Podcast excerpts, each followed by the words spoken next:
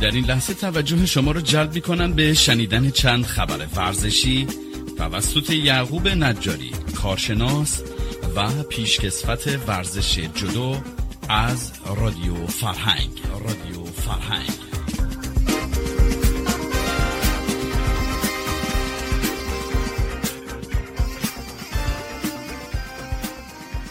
با درود فراوان خدمت تمامی شنوندگان عزیز و ارجمند رادیو فرهنگ. اخبار ورزشی این هفته رو به استحضار همگی میرسونم و آرزوی سلامتی و تندرستی را برای یکایک شما عزیزان از خداوند خواستارم. بلال ماخوف کشتیگیر روسی که به همراه کمیل قاسمی در المپیک لندن مدال برونز گرفته بود و بعدا به دلیل دوپینگ نفرات اول و دوم وزن 120 کیلوگرم آرتور تایمازوف مدال طلا به طور مشترک به کمیل قاسمی و ماخوف روس رسیده بود. تست دوپینگ خودش نیز مثبت از آب در اومد و به مدت چهار سال از حضور در کلیه مسابقات محروم گردید. بدین ترتیب تنها دارنده مدال طلای وزن 120 کیلوگرم المپیک لندن کمیل قاسمی از ایران خواهد بود. این اتفاق نادر جامعه جهانی کشتی را در بحت و حیرت فرو برده است. مسابقات جام جهانی فوتسال در حالی پیگیری شد که تیم ملی فوتسال ایران در یک بازی مهیج و پرگل توانست تیم ازبکستان را با نتیجه 9 بر 8 در یک بازی تماشایی شکست داده و به مرحله یک چهارم نهایی صعود کند. ایران در مرحله یک چهارم با تیم قزاقستان در روز دوشنبه ساعت 8 و 30 دقیقه به وقت ایران دیدار خواهد داشت. تیم ملی والیبال جوانان ایران پس از باخت در مقابل آرژانتین از راهیابی به جمع هشت تیم برتر باز ماند. ایران که مدافع عنوان قهرمانی جهان بود در این دوره نتوانست درخشش خوبی از خود به نمایش بذاره و برای جایگاه نهم الی 16 باید امشب در مقابل مراکش سفارایی کند. زهرا نعمتی قهرمان طلایی پاراتیرو کمان المپیک توکیو به عضویت فدراسیون جهانی پاراتیرکمان درآمد.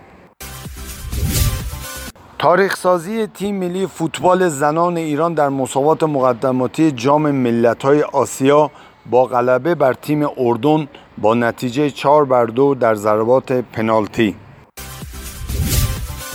کفش طلایی فوتبال اروپا به رابرت لواندوفسکی ستاره لهستانی تیم بایر مونیخ رسید.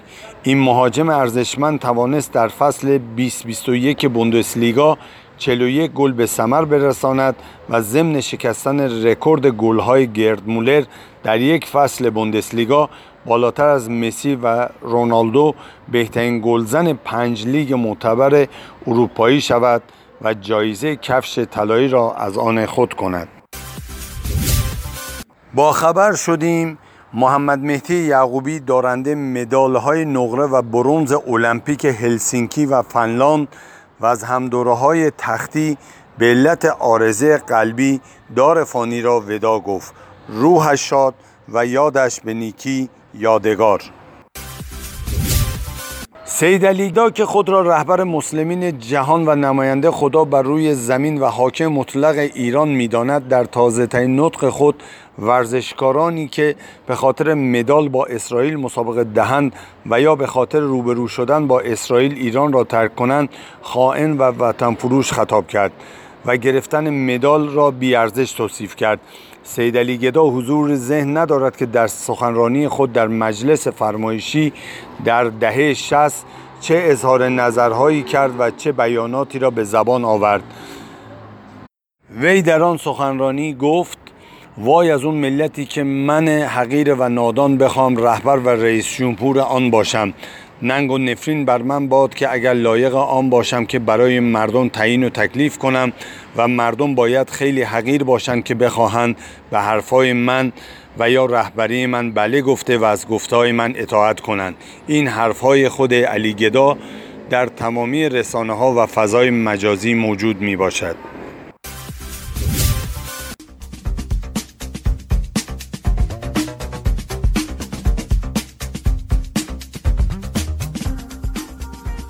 از اینکه ما رو در این بخش خبری همراهی کردید از شما بسیار سپاس گذاریم. از طرف گروه رادیو فرهنگ روزگار خوشی را برای شما آرزو مندیم. تا درودی دیگر بدرود.